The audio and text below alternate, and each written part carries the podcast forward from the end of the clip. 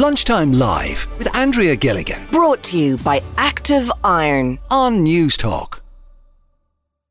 If you're out and about today, you might notice that some buildings across the country, various different places, are all lit up red. And it's not because of the first of December or for the Christmas festive season. It's actually part of the Glow Red for World AIDS Day. And Rebecca's with me on the programme today because, Rebecca, you were diagnosed, was it about thirty years ago?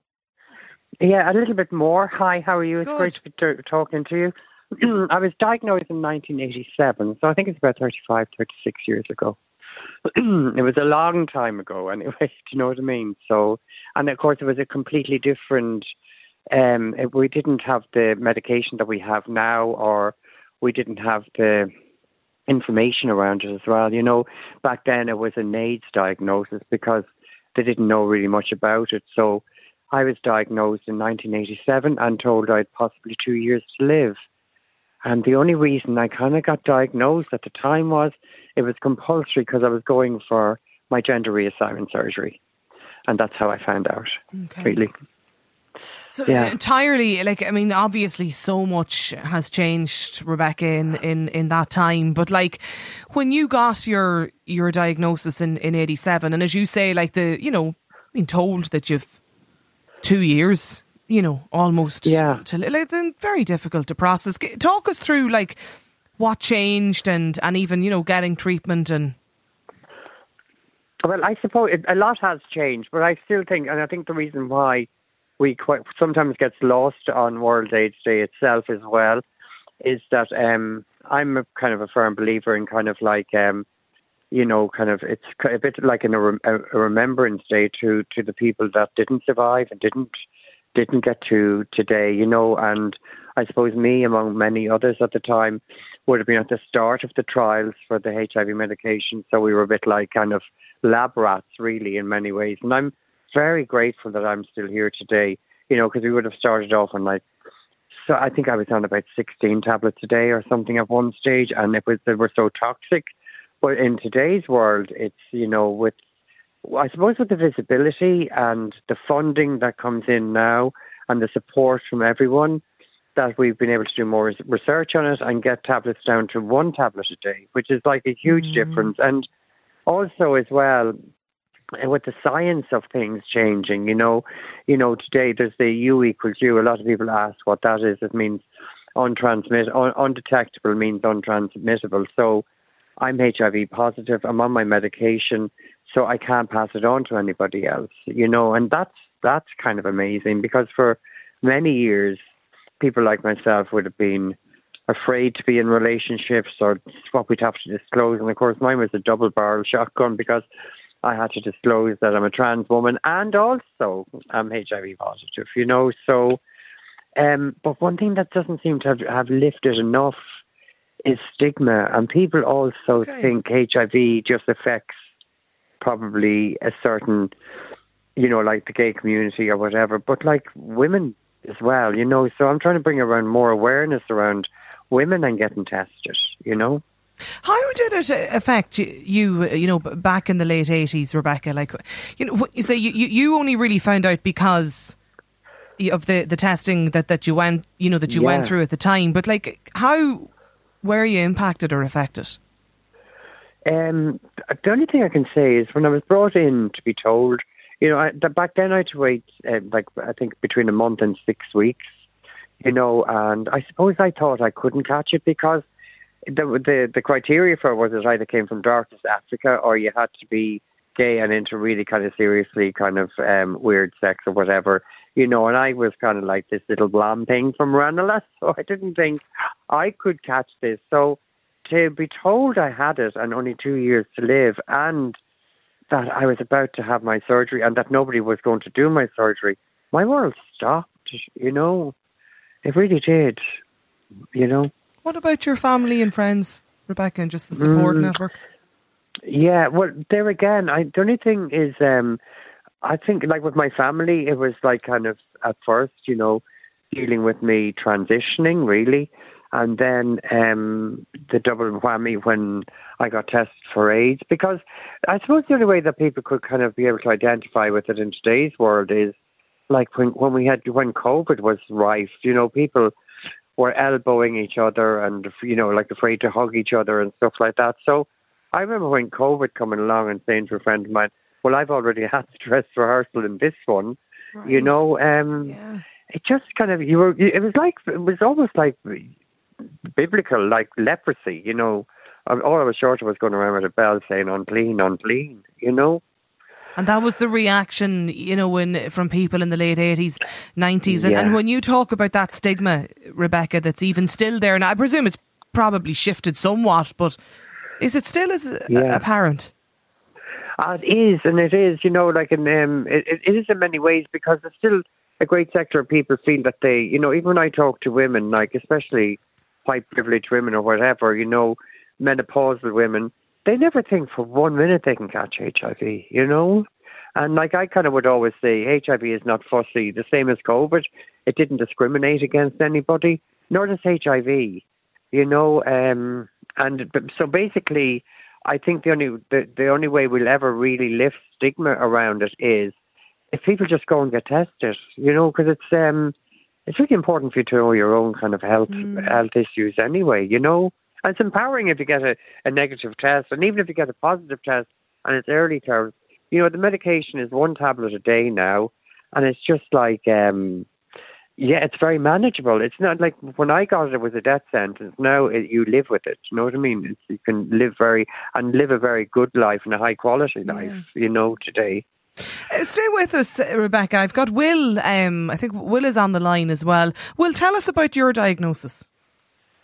Uh, I was diagnosed back in uh, two thousand seven, sixteen years ago, and um, I have to say, even though I knew everything about H I V, I was working with Gay Men's Health Project here in Cork as a volunteer, uh, I still uh, walked out of the clinic on the day I was diagnosed with, oh my God, I'm going to die, I'm going to die, because that was two thousand seven, and, you know, things weren't, uh, how should I say, uh, knowledge wasn't great, like, mm. but it was a bit... How would I put it? I mean, I was fifty years of age when I got diagnosed. I, I was feeling foolish and feeling stupid. Like, and when I went to the clinic on my first visit, when we come to talk about stigma and stuff, I was utterly shocked to be told, like, you know, you don't have to talk about this. You can keep it to yourself, which I get. They were protecting me, like, but sorry, the clinic uh, medics were, were or, or um, yeah, support the, services the were saying clinic. They were saying yeah, this to you. Clinic. Yeah, if yeah, you want to keep it to like, yourself, you can. Yeah, they were actually saying you don't have to be the poster boy, which I had no intention of at the time. Like. Yeah, yeah. But I just felt that they realised that I was already feeling, you know, shame, whatever, interior, you know, that myself, like, and this telling me that I can keep it a secret. I, I, I, I think, yes, I'm not saying that they should be advocating everybody runs out and tells the whole world, but they should be saying there is support there. There is a support group. There is... Uh, an N G O, there's whatever you can go to, and you begin talking there, mm. and then hopefully you could begin to talk maybe to a family member. I'll give you an example. About two months ago, I got a phone call from a guy who was newly diagnosed, and he said, I wish I was di- had been diagnosed with cancer. I said, why? He said, because his three sisters had cancer, and the whole family can talk about it. Well, I'll never be able to talk to my family about this. And I was like... And and the clinic weren't encouraging him. And I just said to him, you know, that cancer can kill. H I V can't. So that's one thing. But the stigma... But that's how he, that's actually, how he felt. That's how he perceived it, because the stigma then, of course, is going to totally destroy your mental health. I think that's what people forget about this um, illness. Yes, it's one pill a day. Yes, uh, medically, I'm very fit for uh, mm. my age and everything. But your mental health, if you're living with something that you cannot talk about, I feel you can talk about, your shame, whatever, fear of in, in work, being discriminated, whatever. It's just living with that secret um, totally wears you down and doesn't help your immune system.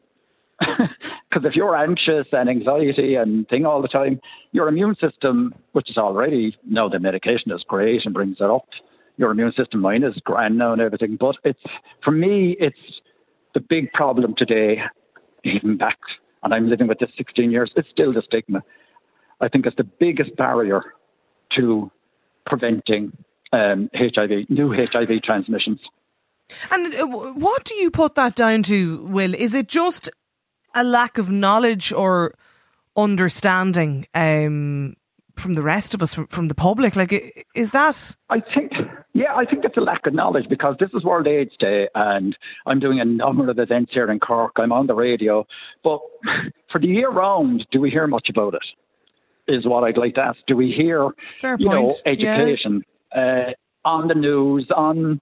Uh, like I see cancer ads all the time, you know, uh, the, you know, the pink ribbon, breast cancer on T V regularly, but I do not see anything about people like me being represented. No, I'm not saying that everybody has to be filmed and you know, show yeah, your face. I know what you mean. I but know, just, yeah. just ads publicising the developments because the developments in treatment and prevention are not really known out there in the public. No. And, there, mean, and, and as you, you and as you and, and, and Rebecca mentioned, they're they're huge. They're significant. Like even um, you know medical advances, like how much that has progressed. You live a very normal life, Will. I, I take it, like you know. Oh yeah, yeah, very very normal. I work out six days a week, and I'm sixty-six years of age, and I consider myself extremely fit. And I just think that we have every tool we need to end H I V transmission. We have P E P, we have PrEP. U equals U, treatment as prevention as it's known. I can no longer pass on my H I V if I'm on medication and my viral load then becomes undetectable. So we have every tool we need to end this.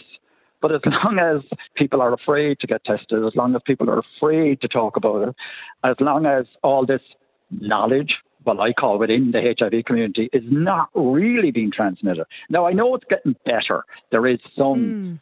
but I ask people, like, do they know what the Fast Track City is? And they look at me in kind what of, is that? What? It's an initiative that started in two thousand fourteen. The Fast Track Cities, quite a number of cities around the world joined it. And the target or the aim of it is that by twenty thirty, we will have we will have ninety-five percent of people diagnosed, ninety-five percent on medication and ninety-five percent then become untransmittable. And hopefully that by twenty thirty, we will have zero new transmission. Now, I've been at a number of conferences, Amsterdam and London recently, and I see what other cities are doing. Mm. And I see what how Amsterdam, at the conference we were at just this October, nine new cases. And this year, or twenty twenty-two, we've had one hundred seventy-five. In uh, Ireland, and what? Yeah, and one in every four. I only got these facts this morning, right. and what, one in every four is a woman. And that's listening to Rebecca. Uh, women are totally neglected in, I think, in H I V awareness and stuff. And utterly it, neglected. Like, do, do you think? Sorry, Rebecca. Do you think is that down to? Is it just that less women are going for testing, you know what I mean, or or, or, or adding that into their maybe one-off N C T with their G P? Is is it just that less women are are going and getting yeah. tested? Is that why? I think in fairness to women, I think because there's been so much um, over the years, mo- mo- like World AIDS Day is true, like he's saying as well, you know, I live with H I V every day of the year. You know, it's not just one day. It's like I'm a trans woman every day of the year too. And I just feel that You know, like when it's targeted, it's targeted more at the M S M, the men and men, men on, you know, gay sex or whatever like that, or gay men or something like that. So in fairness to women, unless we do more, and that's what I've been campaigning for the last few years tirelessly, mm. and it's beginning to show through now because any women I know and I speak to and I talk to them and say, God, I never thought that. And then you get menopausal women who are not taking the pill anymore and they're out on the pull again and guys are chatting them up. And believe you me, they are, you know, and they think that they can probably sleep with somebody and not get pregnant. They never think for one minute that um, that they could catch H I V. And then there's another, like U equals U, but then there's another great one, a great campaign that I would have kind of run a lot of the time in London because I work in between London and Dublin. You know, I work at fifty sixteen Street, which is a sexual health clinic, which is a hub of Chelsea and Westminster Hospital. And I used to work at Terence Higgins Trust. And we had this Can't Pass It On campaign. And it's kind of like re raising its head again, which is wonderful because if you're talking to a girl in a bar when you're doing outreach or something and you say to her, well, hypothetically, if you were H I V positive, if you were on your medication and you were undetectable and you were pregnant, you can't pass it on to your unborn baby. And even with among everybody, that everyone goes, wow, because a woman carries a baby around for nine months inside mm. herself. And if the baby can contract H I V, you know, and that's where we need to kind of talk. It's when we start seeing, and you know what, there's PrEP. If any woman knew about PrEP and stuff like that and had knowledge and, and knew more about H I V, a woman is more than would, would take a pill, like a, a PrEP pill every day, quicker than anyone else, because she's been used to taking bloody, you know, the pill for forever, yeah. you know? Do, do you so I just think that we, do, we we need to do more around women. And you know what? We underestimate women far too much, you know? They don't get into a shock horror. They're much more realistic. When they do find out about it, I see them and say, well, I'm going to go and get tested. But it's true, unless we get people testing, stigma won't live, yeah, and we won't get to the zero by twenty thirty. Will the figures you mentioned, the, was it one hundred twenty-seven new diagnoses in people diagnosed in, in Ireland? Is that right, in the last twelve months? seventy-five. S- sorry, say that again, Will? one seventy-five. one seventy-five. Is that an increase in previous years? Actually, since before COVID, that's a drop of sixteen percent. Okay. Now, I've, I've heard Stephen O'Hara, who I know well, on from H I V Ireland director on T V this morning, uh, saying it's, it's, you know, it's progress. And it is progress. But I also watched a new podcast that came out this morning. And uh, as the clinician who was talking, and I said, all of these new cases were preventable.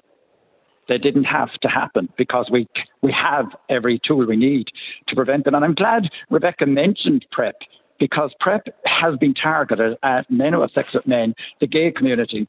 But women, why haven't they been included in PrEP? It's a prevention method that a woman could be taking. Um, and then I also think that we there's a lot of stuff we need that we could be doing around testing, because people are still terrified of going and getting testing. How about bringing in opt-out testing in A and E's, which they started in England? And it detected last year five eighty cases that yeah. they would not have got. Okay. Well, so it's just another, I know, like more campaigns that that can be done. Um, the Glow Red campaign, though, Rebecca, just finally, that's what's that's what's happening today. As I mentioned, people will notice um, a lot of buildings that are, are lit up in red as, as part of it. What else is happening today? Well, there's a ball on this evening where kind of loads of kind of corporate companies come together, and like myself and Eva Cummins are the face of it, you know, the ambassadors, and I was the ambassador last year. And I suppose um, last year was about, like, you know, presenting women, and, and this year it's the same, you know, and it's just like um, making it much more aware. So this evening, you know, there's going to be quite a lot of celebrities at it as well, you know. And at the start of the AIDS pandemic back in the eighties, when I was diagnosed in the nineties, you know, where we got so much support at the time was from the likes of celebrities, and supermodels would go down the the, the runway wearing T-shirts, you know, like AIDS and stuff like yeah. that. And I just think that, you know, because since we've got these medications now as well, and people are living longer, and it's a chronic illness now rather than a death sentence, you know, the people kind of are a bit blasé about it. But as you've heard here in the, these conversations, people are still catching H I V. So sometimes it does take the you know, the face of a celebrity I know, yeah, or something to, like to that. Show, to show, lend their support to, to the campaign. Listen, it's been really, really interesting to chat to you both today. Rebecca and Will, thanks a million for joining us here in the programme. Lunchtime Live with Andrea Gilligan. Weekdays at midday. Brought to you by Active Iron on News Talk.